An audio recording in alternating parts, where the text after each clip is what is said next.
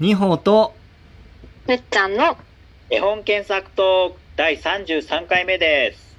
7月4日本日の検索絵本は腹ペコ青虫ですお話しするメンバーは二歩の西村と、二歩の星。私むっちゃんですえっ、と、収録している今日が実は6月26日なんですけど、うんえっと昨日むっちゃんがあの6月25日で教えてくれたのが、実はあのエリック・カールの誕生日だったらしくて、 うん。そうなんですね。そうらしいですね。うんうんはいでなんかもしかしたら最近こう SNS とかでその誕生日エリック・カール誕生日みたいなツイートが結構あったっぽいのでもしかしたらマ最ジ近で。 そうあの後見たら結 Twitter ってそん構、なことをつぶやかれてるんですね。知らなかっ た。うん、なんかあの写真とともにあのケーキのイラストの写真とともにあ尊ったり、敬されてるん だね。まあなんかそういうそんなこんなでもしあの好きな方は最近目にした方もあの記憶に新しいと思うんですけどうんでそのエリック・カールといえば、えーこれって確か星さんから教えてくれ教えてもらったんですけど、うんあの東京の立川にあるえープレイミュージアムっていうところ最近できた新しくできたね新しくできたところですよね、うんで、うんエリック・カールの常設展がやってるという常ことで設じゃないよ、多分。企画展あで、企多画分展か3ヶ月ぐらいだと思う。あそうなんちょでっすとね詳しくまだ今調べてないですけど。はいはいはいはい。なんかその展示で、まあいろんな、まあ僕もちょっと詳しく調べてないんですけど、あのーまあ、エリック・カールの原画があるという話をちょっとあそ聞のきまして、プレイミュージアムにプレイミュージアムに。おーこれはちょっとぜひ見てみたいなことれは。ぜひ行きた暑いですねいですねで、そのまあ、見に行く前にちょっとこう、エリック・カールはどんな風に絵を描いたのかなっていうのうんを予習ね。予習していきからちょっとあ、美術館の前に行く前に予習するタイプね。予習するとなんか面白いかなっていう。確かに確かに。うんいいよね。あれだよね。うん日曜美術館見てから美術館行くみたはいいはいはいあれでも結構楽しいですよね。あう、んそうそうそうみたいな感じで。な。ようん。り深くまあ、見れどるっち派かに分かれるよね。そまあまの、あ頭でっかちになってから行くはいのはいかはい、ああとは完成派みたいな人もいとる。りあえず感じあ。でいやまあ聞きたいタイプの人はちょっとこの続きをうん あの行ってから聞いてもいいですかあの、ミ右ュージアムつながりで言うとね、よくあの、このラジオトークとかも、うんうんそのむしろその絵を見ながら、このラジオトーク聞くみたいなね。あー確かに確かになる方ほどもラジオトークはいいんだよみたいな。現場で聞いてほしいですねこれ。うんはいはいもしくはあのプレイミュージアムとかに行くうん道すがらに聞くみたいなうわー聞いてほしい とということで あもしくは見に行った後に。そうですね。うん聞いていただけたらうんまあということで早速、えーまず腹ペコアムシで画像検索してみましょうか。はい。はい、腹ペコ青虫の画像検索。うんうんうんやっぱこの表紙がもうかなり来てますよかね。なり来てますよね。んこれなんだろうね。うん。これはあのーもう表紙は、あの、僕たちが、あの、ズームっていう、えっ、と、アプリで、アプリっていうんですかソフトで、えっ、と、イベントやった時も、あの、この絵本の表紙何かなクイズみたいなのをやるんですけど、それでやっても3歳ぐらいの子がもう、この、部分的に見ても、あ、これは腹ペコアムシだ、みたいな。うん。へー。青 虫あ、アムシ天使っていうんだ。へー。 そのすごい声が聞こえたぞ、今。っていうぐらいもう誰もが知っている感じだと思うんですけどこの絵って、うんあのよーく見ると結構面白い描き方しててあ、そうなんだ。うん、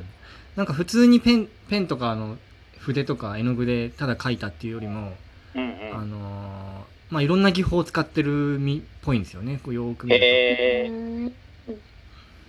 え、それはなんか記事で見たのいやあまあ記事で見るっていうかま観察あで。観察おーなので、まあ、半へ分ー想像もあるんですけどうんへーあとはなんか、まあ、記事で見たっていうのもありますしうんううなんかえそれで西村さん分析的にはどういう感じなんですかえーっとですね、まず、 大きな紙にぐちゃぐちゃぐちゃってこうテイストだけ書くんですよ、緑のね、いろんな。ああ、なるで、ほど。それなをるちぎるか切るかをなんかして、ほど、うん。あの虫のひ一粒一粒、あなんだ、体の一粒一粒にしていったり、パーツをうんパパーツにして分けて貼っていったりとかししてるんじゃないか。なみたいな。で、でこの、僕が面白いなと思ったのはこの毛の部分わかりますイモムシの体にちょ、っと画像をアップしてみようか。体の毛の部分を、うんあのいろんな色で描いてるんですよ1本多分23本同じ色で描いて次違う色にしてうん描いてっていう、はいはい。なんかすご本い当だ。うん。遊本当だ面白いですよね本当だ細かく見ると面白いですね決してこうさわお作業的に書いてるというよりはうんなんかもうこれでワークショップできるんじゃないうの、んいや本当ねなんか拡大してみようみたいなうんうんうんうん書くっていう作業がもうそそもそも遊び的に書いてるように思えるぐらいなんかそうっすね楽しそうっていうか 新しい学問分野エリック・カール昆虫学、昆虫学観察してみようってことですようね。んうんうんまあ、で、えっと、まあ、このエリック・カールという人がどんな人かっていうのをちょっとじゃあ次調べてみようと思うんですけど、おい ビキラジオトーク恒例恒例の検索と恒例作家検索ですなそうですね。はエーいリエリック・カールで、えーウィキペディアですね。あありウますィキかペね。ディアさんありますよで、この人ってなんか、うんアメリカ人のイメージがあるんですけど、どうん、うん違うこれの違うらしいですよ。えー、そう違うなんんですだか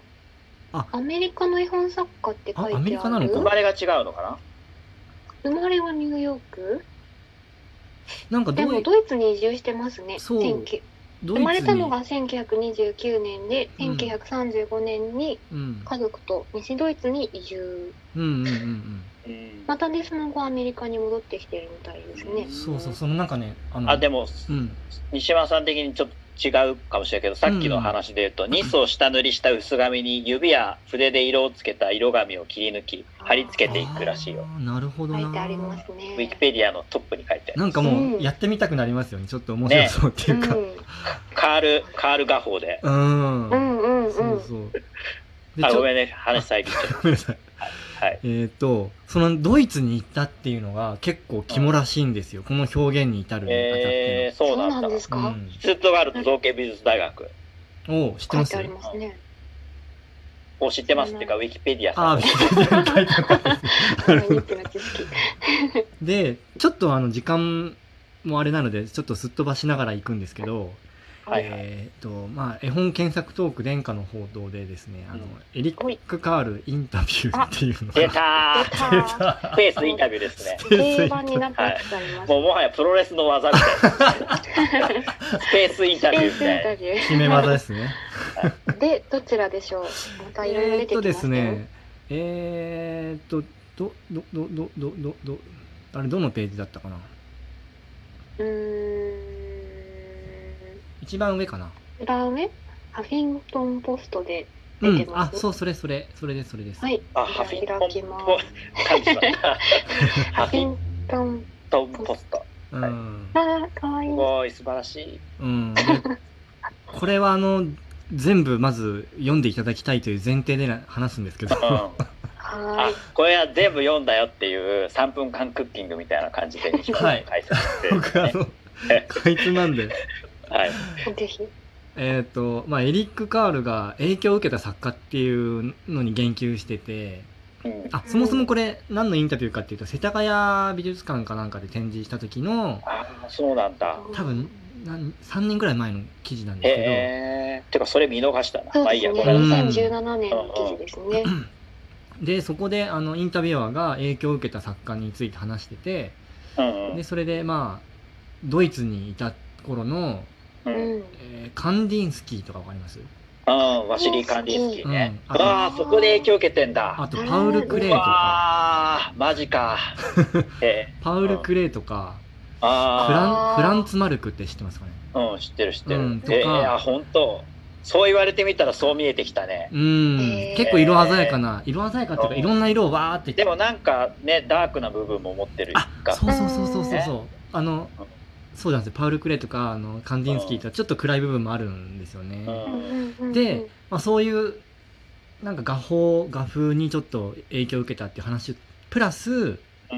えー、と小学1年生6歳ぐらいの時にドイツに行ってるらしいんですけど、うんまあ、これも全部インタビューに書いてあることなんですけど、はいはいあのドイツって当時のドイツってもうあのヒトラーの政権下っていうか、はいはい、うん1946年から4年間ってあそう35年に移住してるから確かうにん、第二次世界大戦に突入する時だね、そううんまさしくそのヒリヒリした時期というか、うんまあ、僕は体験したことないので、まあ、完全に想像なんですけどでその学校の教育がすごくひどかったみたいであーひどいそうなんだ、っていうのはすごく厳しいっていう意味で。うんあへーのすぐ手をバシンで叩かれたり、まあ、体罰があったりへとえかもちろん芸術なんて持ってのほかみたいなうんでその中で、あのーある先生があのエリック・カールだけを呼んで、まあ、才能があったあったっていうのを多分見抜いてきた先生がいて、はいはいでちょっと来てって言ってん世の中にはこんな絵があるんだよっていうのを見せてくれたっていうのがその時にカンディンスキーとかそういうパウル・クレイとか見たらしくてへそれーででもそういう先生がいたから造形美術大学行ったのかもしれないもんねかもしれないですね。あでーそれで、えなんうかんやっぱドイツの子供時代にすごく不不遇なっていうか辛い時期があったので、ーうんやっぱり絵にする時も、うんまあ、その反発心というか、まうんあ、あのーなんて言うんですかそういうの反面教師というんですかね。うんでやっぱ自分が描くんだったらもう幸せオーラっていうかあのああの楽しーなるほそうどな、うねん、遊び心のあるっていうのをもう全面に出したいっていうのがあって。うんだからそのカンディンスキーとかそういうちょっと抽象的なと部分とかあの暗い部分もあるの中でも明るい部分だけをこうドーンってこなるほどねうフィルター化されたっていううんへーあともっと具体的な虫とかを扱ったりとかっていうねそうですねあー抽象画にはいかずにううんっんていうことがインタビューに書いてあってうんなるほどすごそいう読みたいかと思ってだからなんでしょうね自分たちが何かをこう表現しようとするときにそれぐらいもう幸せオーラ満タンで出す出すぞみたいな気持ちってなかなかあー意外と忘れてたり忘れてたりっそてうですいうよかねうんうんまあ、あとはうんね自分のやっぱり子供の時の体験が出てくるっていうのはあるよね。確かに確かに確かに。うんうんまあ、ということで時間が来てしまいましたおね。本当だ